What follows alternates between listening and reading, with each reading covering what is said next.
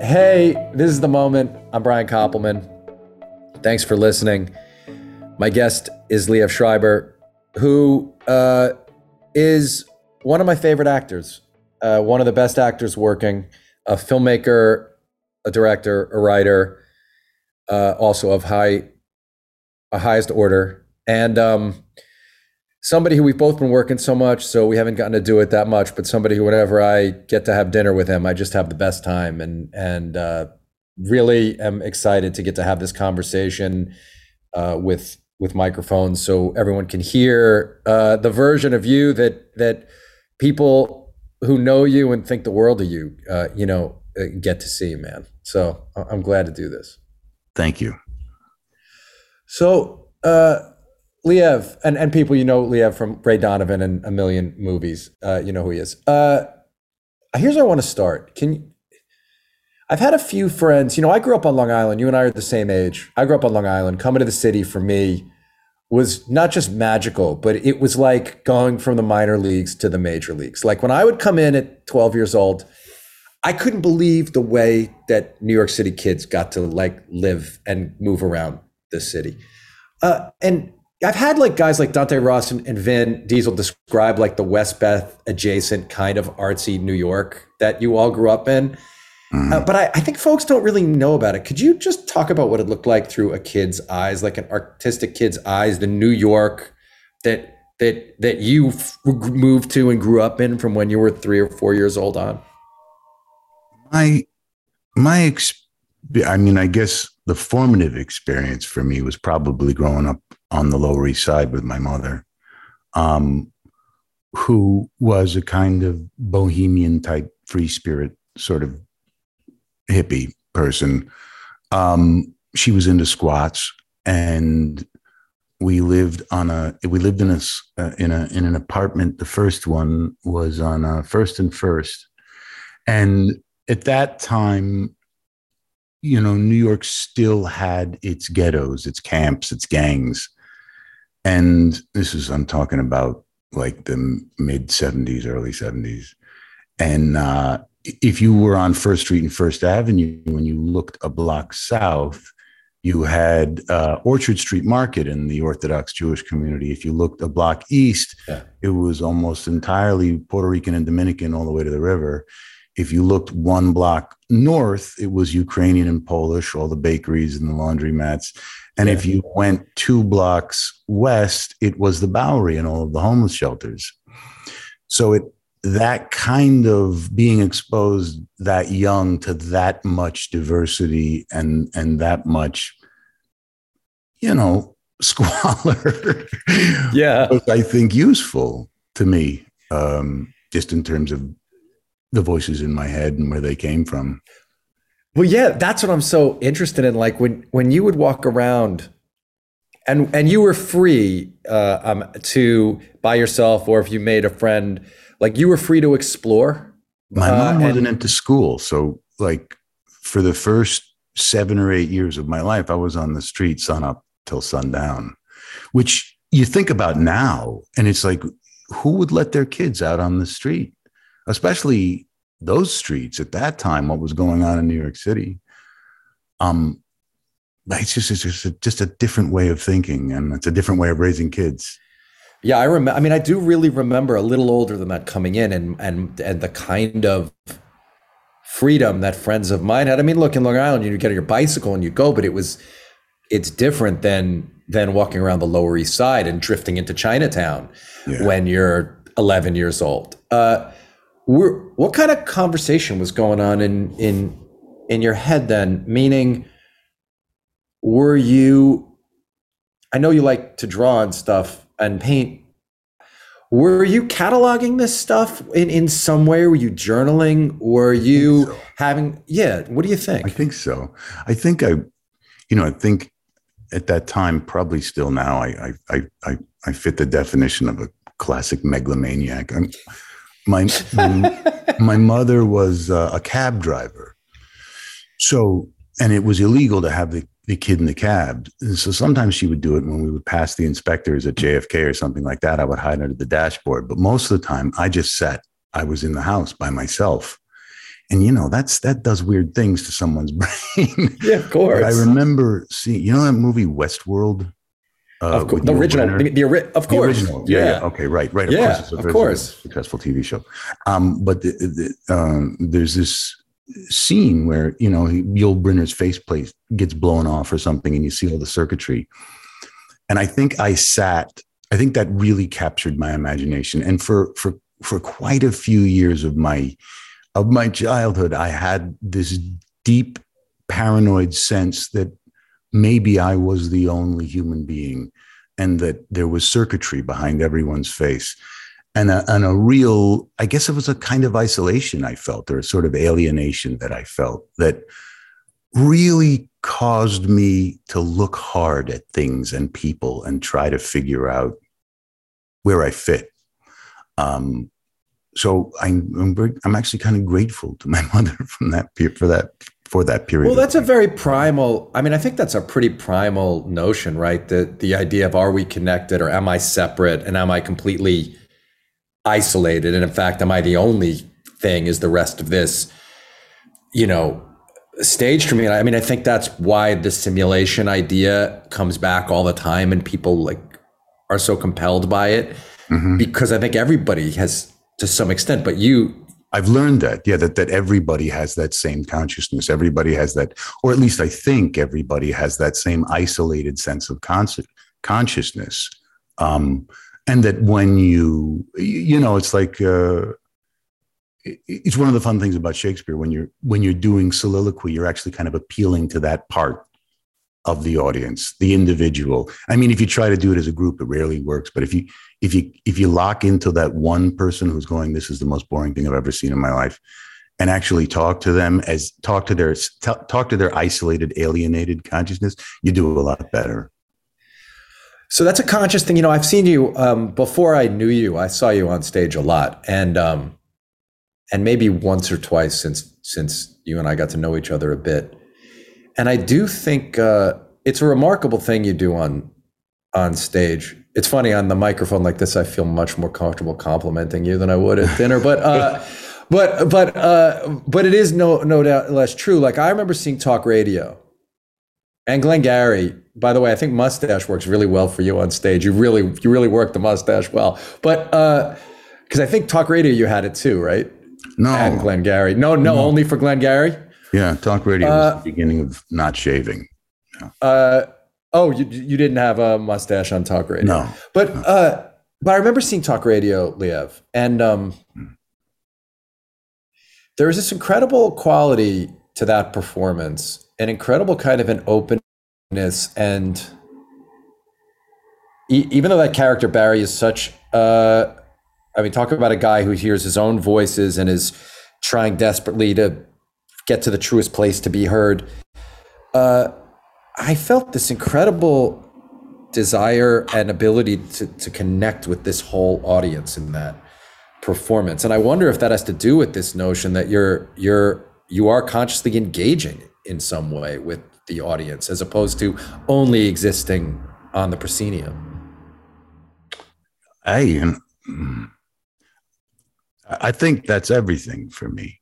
I think that's that's everything is is trying to feel connected trying to you know trying um, when i get lost um, I, you know like right now it's it's really just taking a minute to kind of check in and go what what what piece of this feels connected to something real in you? And and and i guess ever since I was a little kid, that sort of deep desire to feel connected to all of those people that I didn't feel to, to feel connected to strangers was a very odd thing.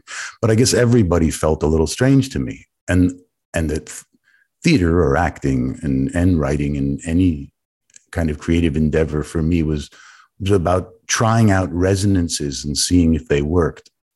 Um, seeing if I felt more comfortable or if they felt more comfortable.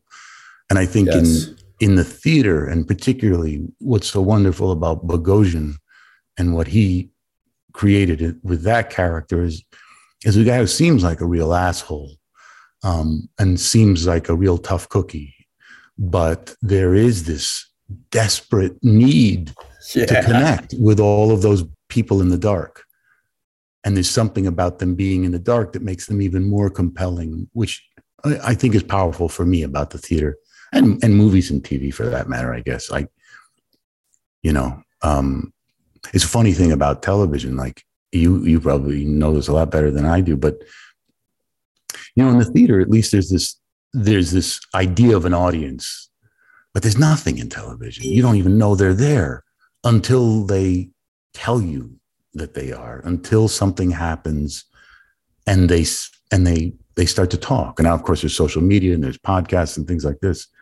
But I didn't know they were there for Ray Donovan. And uh, when we got canceled, that reaction just knocked me out. Like the way that they reacted, just I couldn't believe the the response. Um, it was an amazing feeling because it, it touched that thing in me that wants to do that.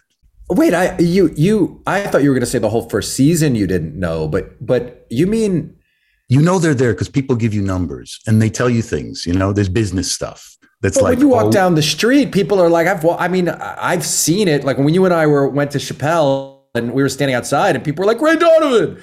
But does yeah, that but not penetrate for some reason? There, there's something ephemeral about that. There's something, you know, well, here it's like when you're, you know, when you're performing in the in the theater in the moment at its best, you can feel what's happening. You can feel uh. currency between you and the audience, and um, in in the movies, I guess sometimes you go to a premiere and you'll feel their reaction to the movie, but you don't feel that connection to them. You feel their appreciation of you, or they like the way you look, or they like the way you acted, or something like that. That's all after the fact, and that that that's more about you know something. In my opinion, it's a little more superficial. Whereas when you're resonating with them on stage, um, it's not really you. They're res- you're you're doing the thing that the playwright wants you to do and that's resonating with them. And you feel that and that resonates with you. And you're like a medium. You're like a medium almost. At, at its best right? It's something like that. And and then when when you feel them emotionally invested in something as i'm sure you have when you talk and i probably that's why you like to talk to the people who watch your show so much i was thinking about that the other day but when you talk to those people and you realize that some of them are really profoundly affected by what you do in, in like big ways. And it's not what you do, it's what the work did. That's, uh, that's really remarkable. And I think for me, that was the experience of them not wanting us to get canceled was that they had become so emotionally attached to these characters and these ideas that it meant something to them, that they had become connected to them. Yeah, I understand every word you're saying, and it's it's it's weird because you can't in the doing you can't shift uh, based on what you think they might want. You have to be so true to it, but that thing has to resonate, and that's the disciplined part because you can't. The moment you think you can pander, you lose the whole compact with them, right? Totally, yeah. Just say yeah. I mean, same thing in theater. It's just trickier in TV because you've got you're not getting any energy back and you have to figure out where to you have to figure out where to where to get that you know what i mean? But yeah you kind of hear it though. Benioff david benioff said something really smart to me between seasons one and two um, of billions he was like you'll know now when you go to write how a line is going to land. And i remember we were dinner between the seasons and i, I was like i don't know that that's true. Because of what you're saying Liev. but then when i started to write and be on set making it. I was like, yeah, fucking Benny. First of all, I should use just a rule in general is never doubt David Benioff, but also he just don't. I mean, he's right pretty much all the time, but he was right um, about it. You can feel it. But what, what you said a second ago prompted a thought in me.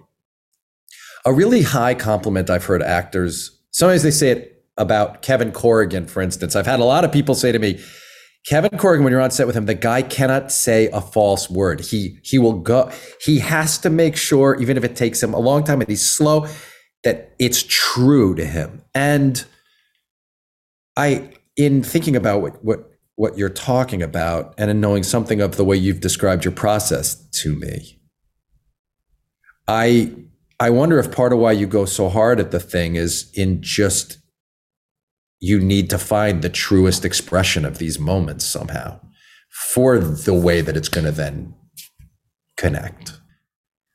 Yeah, I, I, you know, I doubt it's very different from your process, like finding a line. It's like that just doesn't sound right yet. It doesn't. It doesn't. It's not evocative in the way that I want it to be evocative. Um, and sometimes, in fact, most of the time, it's not the line. It's that I haven't found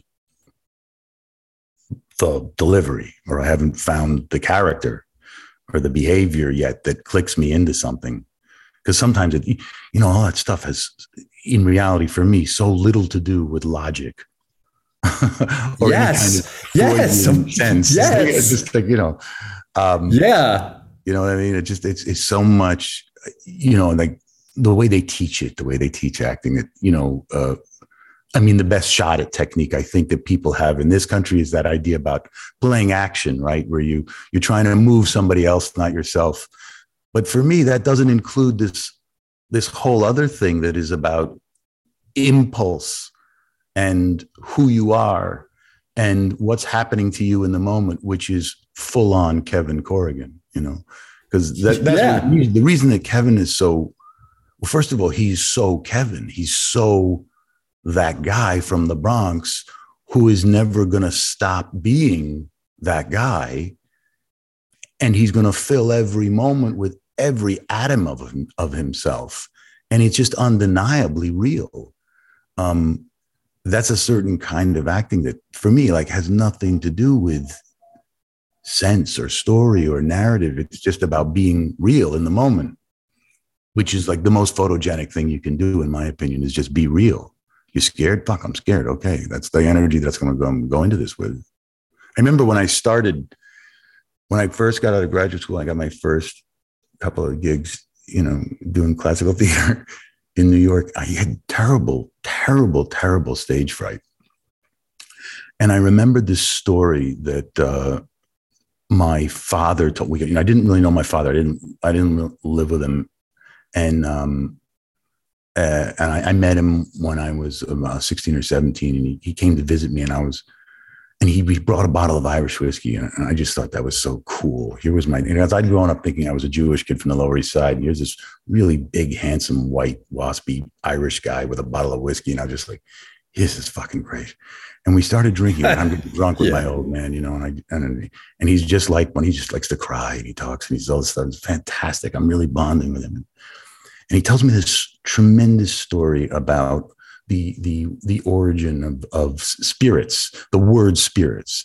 And the idea was that if you in, when you take a drink of spirits, um, the the thought in the old time was that that the spirit of that bottle possessed you, and that's what made you drunk. So the drinking was like an act of possession. And so I started doing this thing that really worked well for me. until until the, the, whiskey got too strong. I had to switch to wine. Um, because uh, anyways, but I, I I would do this thing where I would I would toast my grandfather who had just died after I got out of graduate school, uh, and I would drink a shot of Irish whiskey, and I would imagine as the whiskey was going into me as part of my warm up, you know, I would before imagine, you would take the stage, before, before you would take stage, the stage, and I would imagine the possession of the bottle, the possession of the spirit filling me with the character and filling me with the and actually you know the first time um, I start I started doing that uh, at, at, um, at, at the Delacorte, but when I really started to do it regularly was Glengarry, and I would get fill myself I could feel myself filling up with Roma, you know, and and that the kind of ferocity that comes from being a little drunk and a little buzzed and the fearlessness. And that was my way of getting over stage fright. I had to switch to red wine because I started, you know, I started getting too buzzed from the. But you can't have three whiskeys before you walk on stage. as, you get into your as you get into your forties, man, that's not going to work anymore. Yeah. But that was the that was the like turning off my inhibitions, turning off my censors, turning off my logical mind because I think one of the things that people that people that drives people crazy about me is is that I overthink it. You know, I'm like a I'm like a a terrier with a tennis ball. I'm like, I'll work it and work it and work it. And sometimes you just got to let go and do it. And, and so th- that for me was my way of turning off the narrative, turning off the logic, turning off the thinking, and letting that kind of impulsive side of you take over. Yeah, of course. You know, uh, in the Talisman, Stephen King has the character at first, in order to get to the other side, has to take a drink of something, and then they realize, in fact, you don't. In fact, you don't need to take that drink. You and that, but what you have to do is have some ritual, some conscious way to to shift over. I mean, I it's, it's no different from than what I morning pages and meditation and a walk. What the the shit that I need to do to tip my brain over is just like taking a drink. Uh, but it's a lot of people do works. music too. I, uh, yeah, I a lot of actors, yeah, and writers.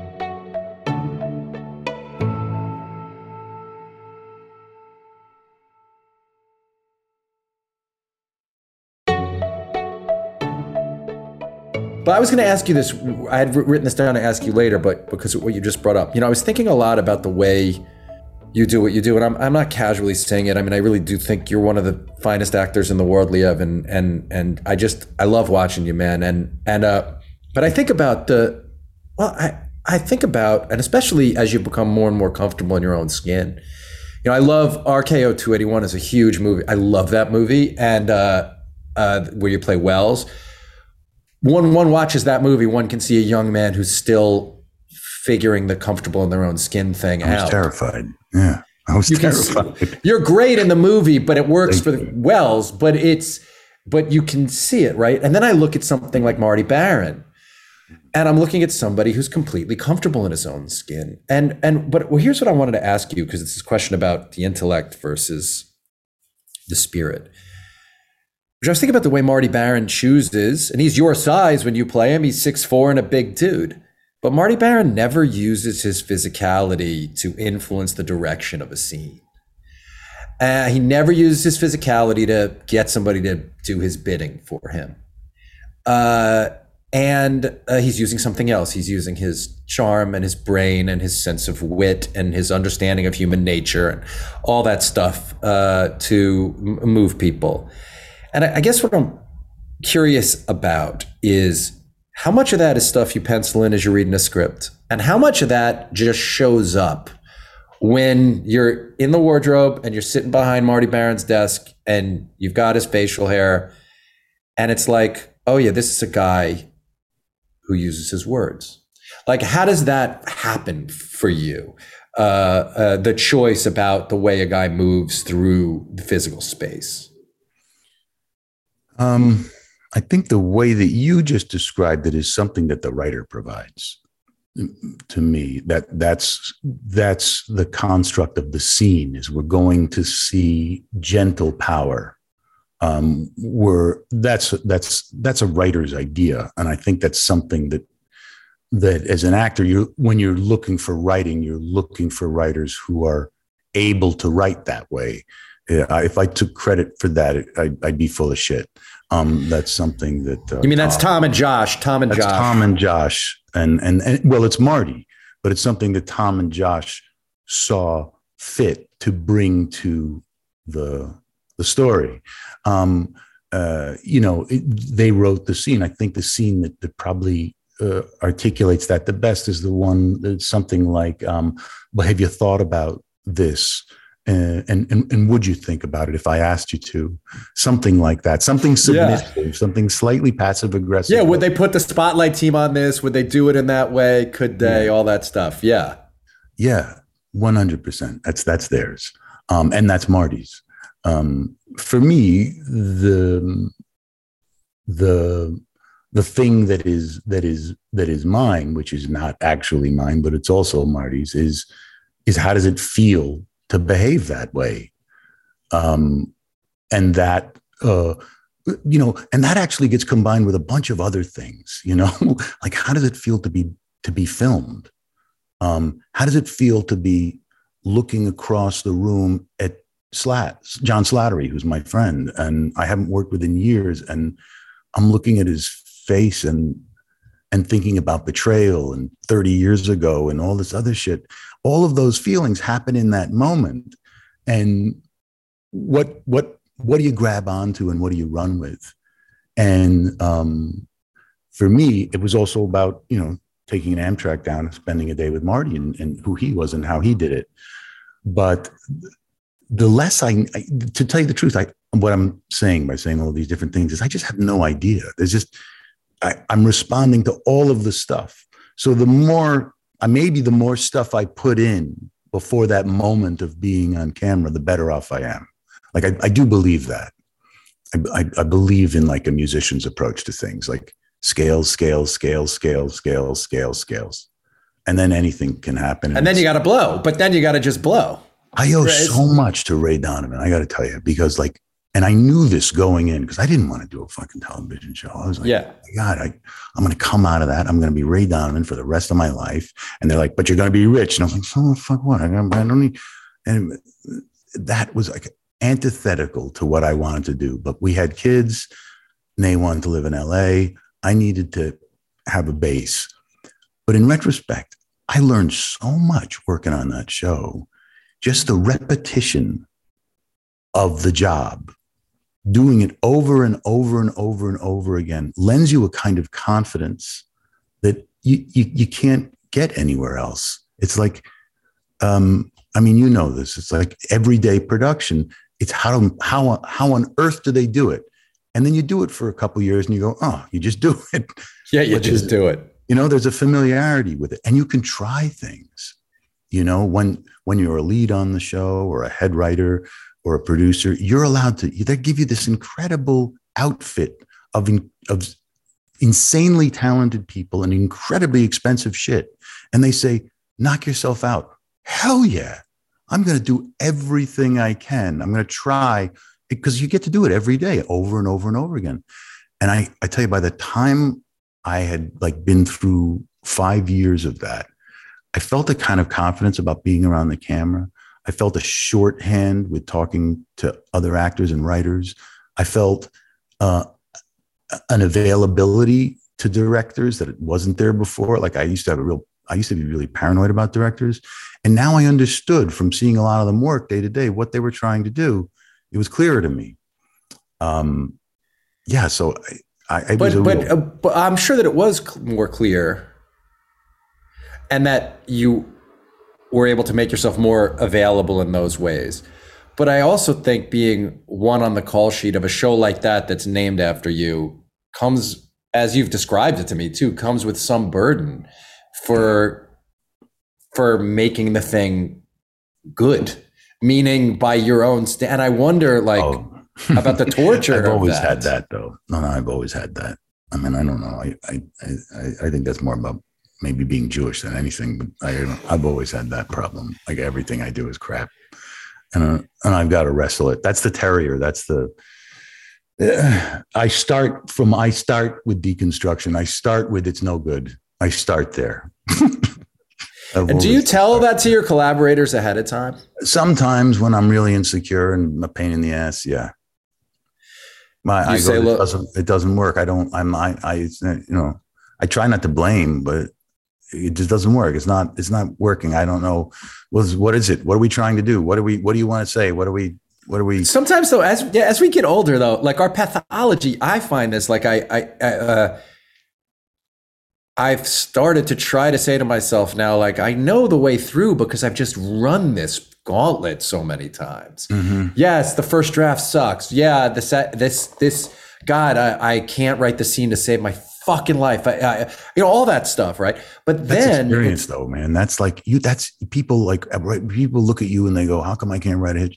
That just, that's experience, man. That, that takes such uh, that takes doing it over and over and over again to realize the first draft is going to suck it's not just the first draft is going to suck it's being okay with the first draft sucking that's the and being able to and then being able to recognize like okay that part's good actually yes. don't fucking go crazy no that right. part isn't there yet uh, but, uh, uh, it's as an act it is a process but as an actor as an actor who's as smart as you are uh, uh, the the the torture of trying to make it great. I I would sometimes like look at you, you know, catch you in the middle of a day if we walked past each other, you came over, and I would be like, can't he just be a little easier on himself?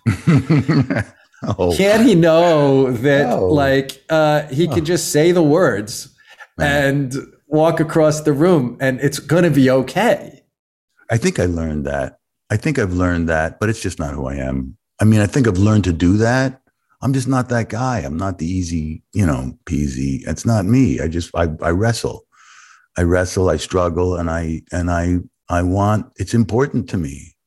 Nothing's more important to me than doing my best. It's like it's blood sport. It's like, you know, they'll love you when it's good. They'll love you when it's successful. Like I I, I now I've learned to be nicer and better and more patient with myself and others. But my feeling was always like, let's just make something really great. If we make something really great, everyone's gonna everyone's gonna. How does that work when you're in a piece that's an auteur's piece? If you go work with a Wes Anderson or a Tom McCarthy, or uh, earlier in your career, you know, you go do. Uh, uh, walking and talking, and you're with Nicole Holofcener, you know, and, and a real auteur, and you're a piece of a uh, of an ensemble, mm-hmm. and I mean, I, I don't know. I've never read about that production. I love that movie. I've watched that movie many times. I think Nicole's Wait, a genius. Movie? Like Walking and Talking. Let's walking say. Talking, right, right.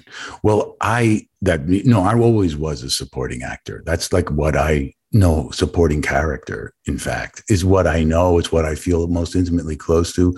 You know, the the that I, I I was always good at seeing the whole and recognizing where I fit in. Where I got into trouble was when I realized that I was the perspective that was hard for me, really hard for me.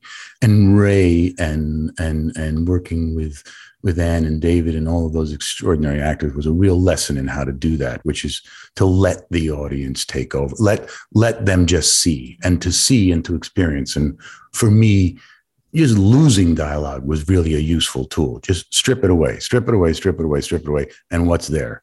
Um, yeah, uh, even though you have so much verbal acuity as an actor. So like when you do something like walking and talking and you're a supporting player and it's a you're a part of this patchwork thing, are you able to in that thing turn off the part of you that's a dramaturg and that's a truth seeker more globally and and and just be a part of the company or I don't think I was back then.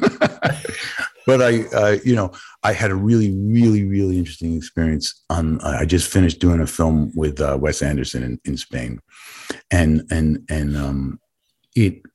I, I love Wes's work, and me too. Um, love it, love it. Yeah, really love it. And um, there was like we were working on these scenes and we're doing them over and over again. Some of the actors were getting a little uncomfortable because Wes was so specific, so specific about timing and character, which most actors feel belongs to them. But I had this kind of epiphany um, about Wes's stuff for myself. It's probably wrong. I can't believe I'm saying this out loud, but I'm gonna, which is that he's been working his way towards you know people the, the the what the actors are complaining about is, is feeling like puppets. But with his career and his work it feels to me like he's making his way towards live puppetry for a very long time and that and that real human animation and so you know he went on this trip where he, he went and he actually did animation and then he came back to live action and now he's kind of pushing the live action towards animation which is fascinating really fascinating. Um, he does these whole, uh, I forget what they're called, anim- animatics. He does a, a whole animatic of the movie before anyone even starts working or acting. And the thing is, I mean, could win awards at film festivals. It's an amazing, right. It's an amazing right. piece of work. And he really does want you to to do what he did. He wants you to do exactly what he did. He wants you to speak in that rhythm and move in that rhythm. That's right. And I think what that what that does for actors is it it, it challenges their creativity. And I think what it's certain for sure what it does is it challenges their ego. But what I figured out about it for me uh, is that it feels really good to be a part of something. It yes, that's what really, I was asking it feels really good to get on the beat. It's like it's like playing music.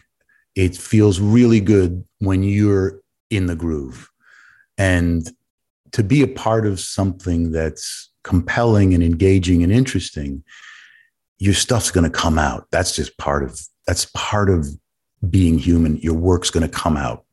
It doesn't matter. And in fact, for me, and I think this is why I liked Shakespeare so much when I was, you know, studying in school and just you know, the first 15 years of my career was because I liked the form. I liked the boundaries. You know, I liked that that, that I liked how structured it was so that anything so that there were there were rules verse has rules it has it has rhythms it has it has form it has a frame and without a frame you can't go outside of it you know what i mean and that's that that that for me was the fun thing about wes's movie that makes complete sense. And you know, the Coen brothers do that book. They don't do animat- animatics, but uh, but they have the book that's every single scene. Yeah. And uh, and I've talked to actors who find it something I can see why it's constraining, but I can also see how it's freeing because yeah. the, they're the lead singer and songwriter, and you're the rhythm section making the thing happen. Mm-hmm. So you have to just lock in and do that thing in a way, uh, which I could see how it's actually could be wonderful to to, to yeah. do that. If but, you let go of that resistance, because there's always resistance, right? If you can let go of that resistance, something else happens that's extraordinary. Like it's so much easier to not have to have the answer. He's got the answer. And it's when you don't have the answer that suddenly all the answers come flying up. You know, all the fantastic. It, oh, that's fantastic. Yeah. Well, yeah, I, I but you it's hard I mean, to find someone like that. You know, it's like there's a lot of people who think they can think they're doing that when you, you know, so. Well, Wes has the body of Wes work. Is, like he yeah. has the body of work where it's like, look, you're signing up for this. So yeah. sign up for this or don't sign up for this thing. That right. makes sense to me. I mean, Mamet, obviously, like, you know, I would think that there's something. I know Mamet didn't direct your Glengarry, right? No. Joe Mantello. So you had so you had right who directed it but had uh, you had some freedom within mm-hmm. that but i think that, it's i feel the same way about mamet as i do about shakespeare and pinter it's like there's a formality to it there's a structure and me I think too. Mamet's my, drawn to those writers yeah he's my top i mean that's you know I, I i'm not crazy about where the politics have gone but he's those you know up until a certain point nobody nobody did better of our since we've been walking around really yeah. than that guy did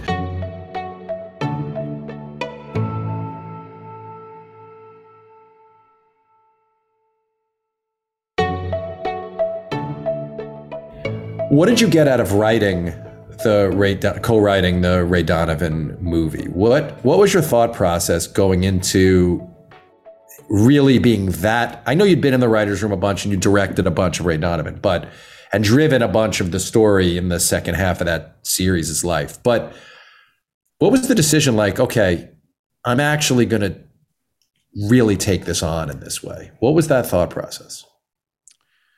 Um, I felt uh, honored and flattered that uh, David asked me. We had worked on an episode uh, the season earlier, and it, and uh, he enjoyed that process, and um, and I also felt like it. I felt, I, you know, so much. It's such a profound experience of being canceled and then having the audience rally around us and i felt incredible gratitude and it's not something you just say it's it's something that's very private yeah. but i felt a real gratitude and and the sudden awareness of this huge group of people that that were appreciating and following what we were doing and i felt like i wanted to be in on it i wanted to i wanted to be a part of that i i I wanted to be responsible for how we responded to them. Um, I also really loved the actors who were playing us as young people, and yes. I wanted to I wanted to write myself out of it. A to give myself a break, and B to show everybody else how fantastic they were.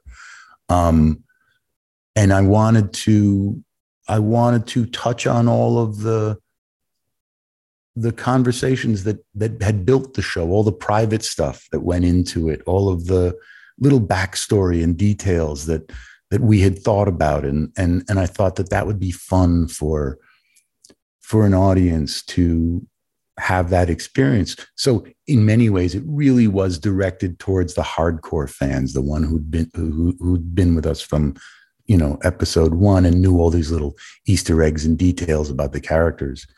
Um, I just wanted to be a part of it. It was a challenge also to me. I think it scared me, and I think I respond to fear in in in in, in that kind of slightly irrational. Okay, let's go away. Let's do it. Yeah, let's do it. Yeah. And when you finally were done, does it now that and, and that you were able to get hey we're ending this and and it's not just being yanked from us but we're actually ending it. Did it give you a sense of okay now i'm ready to move forward and find different play different things and do different things sort of fully? Were you able to leave ray behind now? Uh yeah i've had a hell of a time with this show. I've had a hell of a time with this character my father passed away last year. Sorry. Right after, right before we uh, started shooting Ray. And, you know, to do something like this for eight years of your life, it's complicated, you know. You, you know what it's like for actors. They they're gypsies and they you know they they develop these incredibly close bonds that last three months and then they go away and they do it again and then they do it again and then they do it again. And then you get a job like this um, like yours or mine where you're living with the same people for almost yes. a decade and you're getting yes. to rely on them. You're getting to feel deeply connected to them. You're getting to depend on them. And not just them but the characters that you create. In my particular case a guy who's deeply hurt and traumatized and is really wrestling with um, uh, loneliness um, in, in a lot of respects, but also violence and uh, trauma.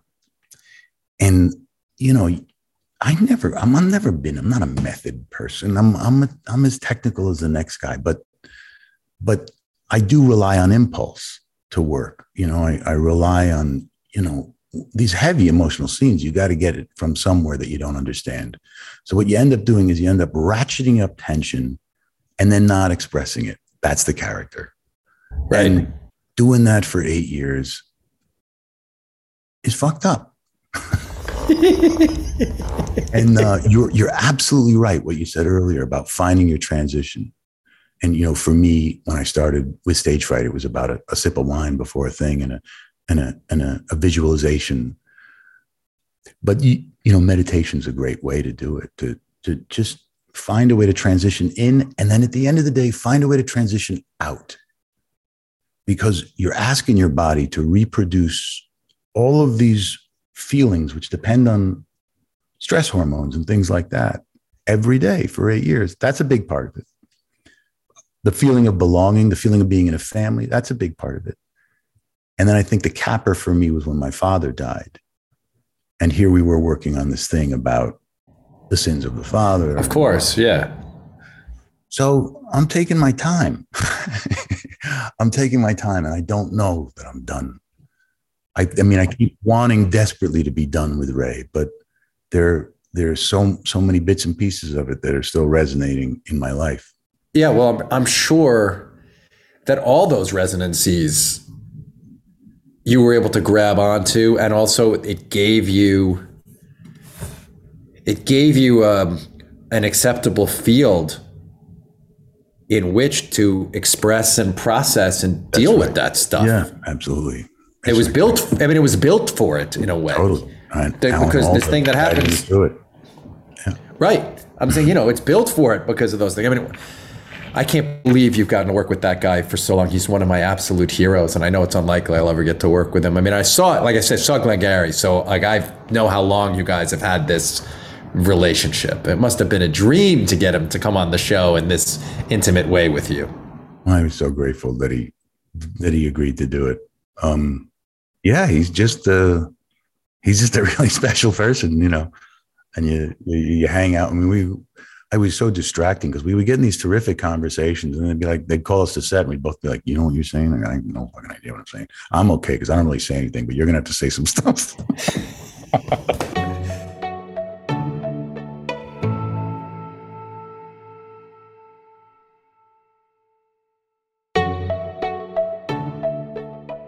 I, I, I asked him. I asked Giamatti, I texted him and I said, you know, what is the what is the thing that you remember? Because you and Paul and Tom were at Yale Drama together, right? Hmm? Is that right? Yes, I was a huge. And so Paul Paul says hi, but also I said to him, I said, uh, was it clear that Liev was the real thing when you guys were at Yale Drama? And and and and he said, and I think it's everything we're talking about. Actually, he said there's this little moment. You were in a, the first time he ever saw you at Yale Rep. You were a third year student in a small part, Christopher Marlowe play, and he comes in with a message and gets stabbed. And he says, I'm not kidding when I say he was amazing when he got stabbed. Seriously. Uh, it was a kind of physically brilliant moment, shocking and weird and original in a tiny role. And I thought to myself, that guy is brilliant. And and Paul, I don't know if I'm sure you do know this. And he said, I've never forgotten it. It was a whole character there and a whole story in seconds. And you know, Paul's an incredibly generous of spirit human being, but he is not, he will not fucking compliment somebody if they don't, you know, he will not say something good about an actor if he doesn't mean it. Uh, at the time back then, do you remember what he's talking? Do you know what he's talking about? I don't think so. I, you know, if, if it, it, it's probably uh, the murderer from Richard III, but I'm not sure. The messenger from Richard III. Yeah, sure. That's what it must have been. He said we're. That sounds like it might have been that. I have no idea, but I, I remember. Yeah, what do I you remember, remember? him, and I remember. I don't remember. You know, Tom. I remembered. I thought I, Tom. I Tom. I was like, he looks like Paul Newman. Fuck him. You know, like I was so jealous. I didn't like. him. Everybody talks about the Yeah. Tom. He, Yeah. Everyone talks about the Tom was going to be the movie star. He looked like yeah, a I thought he was going to be a huge movie star, and I was like, I was, um, I was already defending myself from that, and and uh, I didn't know his depth. I didn't get to know him. And of course, he becomes. I just so people. That's Tom McCarthy who Yeah, Tom becomes McCarthy. Academy Award winning screenwriter and director. Yeah. he was just too good looking and and i was i was just suspicious of good looking people that, that were that good looking and paul um was uh, you know the best thing about yale was the other actors the Yeah. best thing about yale were the directors the writers the best thing about yale for me was the people that you got to spend your three years with there was something so um um what's the word? It- there was something so uh nuclear about paul. Um it's not it, there was an an inner rage and an inner tempo that was just unbelievable and i hated chekhov i just hated it i just it, the, it was just the lines were so corny to me and i i could never do it i was just terrible at it Really? I love and- Chekhov. Yeah. I, I know, and uh, and and um, and Paul was the only person who made me want to do it. I saw Paul. oh, that's doing- great. I saw Paul doing a scene from Ivanov, and uh, just what came out of him. I first I couldn't believe he wasn't Jewish. First of all, and, and, um, I mean, he's certainly played a lot of. He's played a Oh my lot God. of Jews. The level of neurosis that's functioning in that guy, but the inner tempo and that thing that I recognize, and I think I probably learned this from Paul and another another actor there who I really love named Michael Potts, was your inner your inner tempo matters, and and and even if you don't think it fits the character, you you you can't even knock at the door of a character without being present in your own inner tempo. It has to be there. Your inner, te- especially on film, and um, that's the thing that I that I learned from Paul. That that he had such such a fire in the belly, and it was always cooking. And he Fascinating. just he got it was about controlling his release of it, and uh, yeah, Oh, that's a brilliant. Can I just say for anyone listening to this who's an artist of any stripe, what Liev just said, wait, dude, what you just said, because that's voice. That's when I try to explain to people in writing and film, the, the voice, your voice is connected to the tempo at which you think Yeah. and move. And it's uh, recognizing that. That's part of what makes David Mamet has an inner tempo that comes out in the writing. So does Wes. incredible one. Yeah, So do the Coen brothers. So do you as an actor. It, it is a a fascinating thing that you just pointed out that I've never thought of in those words Totally. before, Liev. Uh, re- learning to recognize the metronome that's your own and not running from it, but finding a way to use it, right, is what you're saying, right? It's part of why Paul plays so many intelligent characters because the inner tempo is incredibly fast and you can see it intellectually. It's insanely fast, so much so that it it's a danger of you think it's a danger of ex- exploding or or falling apart. The wheels coming a- off. It's moving like so you, he's a brilliant. I mean, he's a very high IQ, very very high IQ person, Paul. So yeah, he's and, and he's allowing it to happen. He's a, and he a- controls it. But that that thing is that's him. Is that that inner tempo defines him, but it also defines every character he plays in an in an interesting way. It's so interesting when an actor finds that though for themselves and locks into it, and then their career moves Yeah, and right. takes off. when you right when you find yeah. what You that is You see it. in a real way. Well, I, was- so I was watching RKO, and I, uh, you know, you're you're acting with masters in those scenes. Uh, you know, you got Cromwell and you have Malkovich, and I was watching. I watched a few times last night the scene because the choices the two of you made.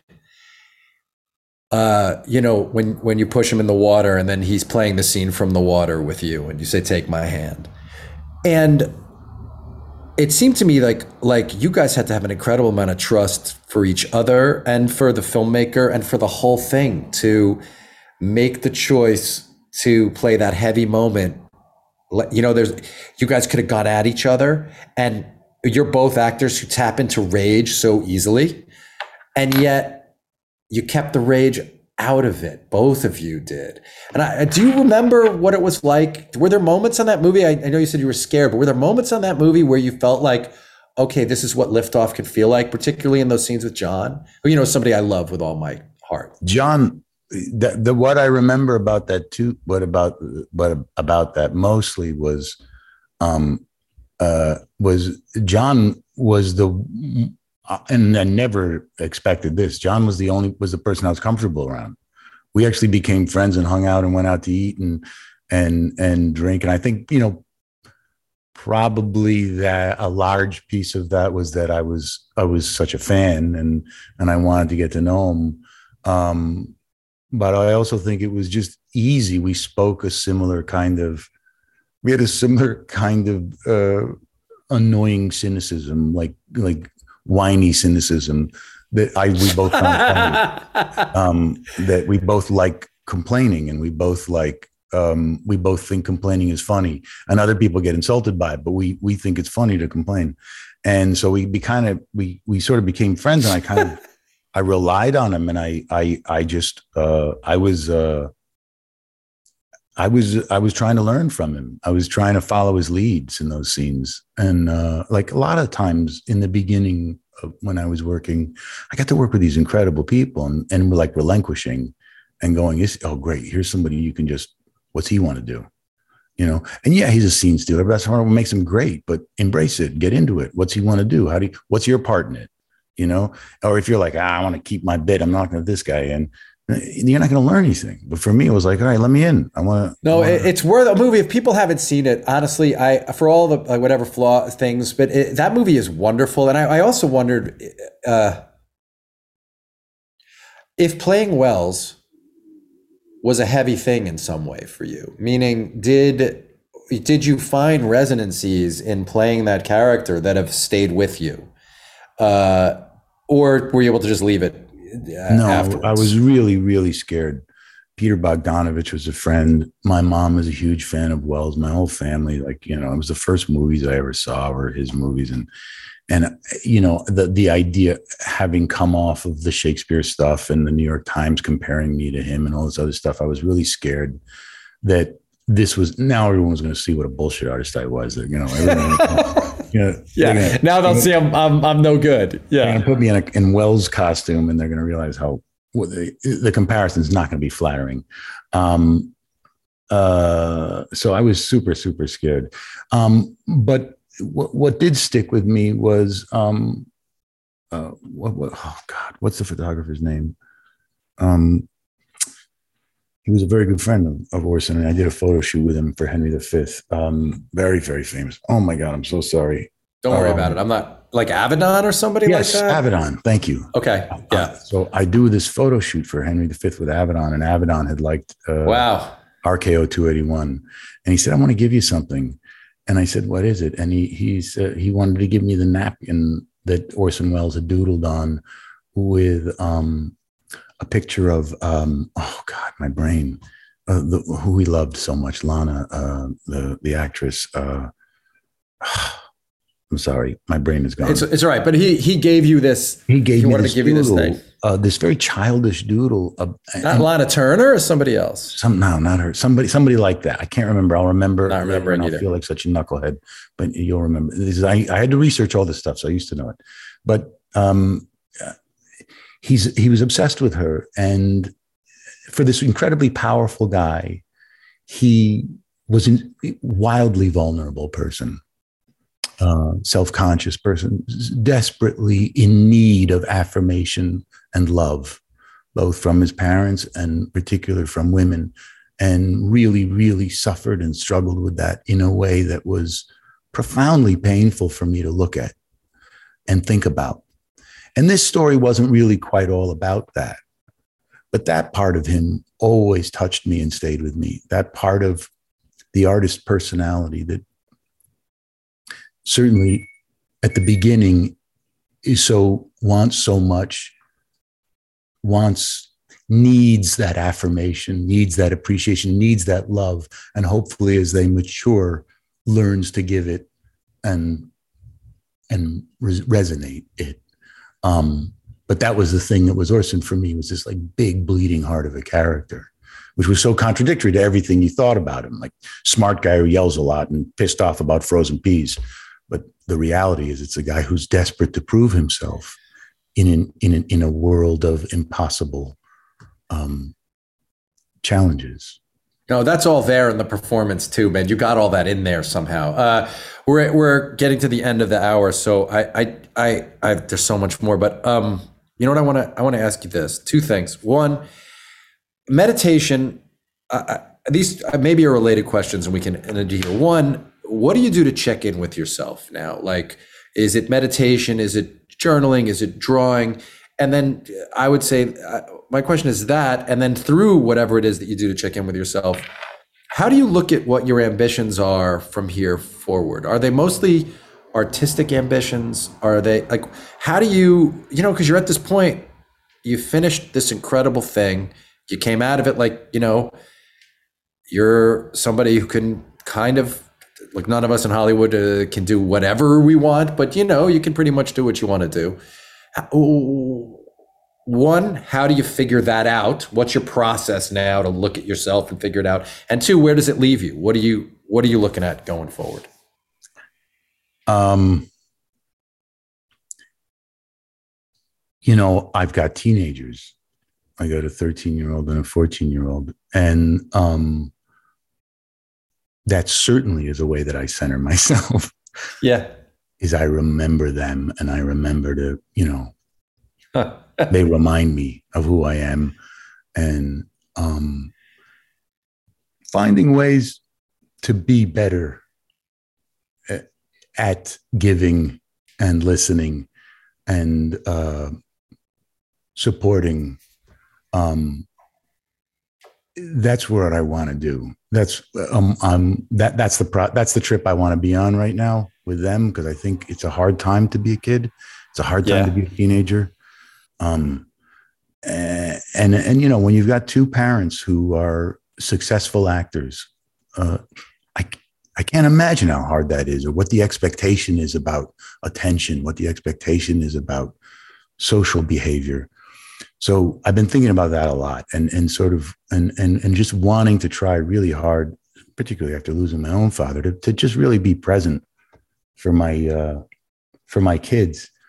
Um, I'm addicted to this process. Um, I, I, I to to work with people, even to talk to people like you, is something I can't resist. I I just I want to do it all the time, and if I don't do it, I don't feel healthy. but I think it's important for me to also check in on that thing and just go, okay, slow down, stop, you know, hang on a minute. Um, so I think I'm there right now. I'm I'm uh, I'm I'm in the I'm I'm in the middle. I'm in, I'm in transition. I'm at a crossroads, which is kind of an exciting place to be. It's a great place to be, Liev. Thanks. Uh, I really, really, I really hope that Dave and I get to find a way to do something with you. You know, we. Uh, it's sort of when both of us our shows were taking off we had this breakfast i think and we were like is there a thing? And it was like well yeah but you got your show and we got ours. So yeah. sadly but um man it would be a it'd be a thrill to find something to, to do together. And and whether that happens or not just what a privilege to get to watch you do what you do. Likewise man. All right Likewise. brother i'll talk Take to you care. soon. Be well. Yeah, thanks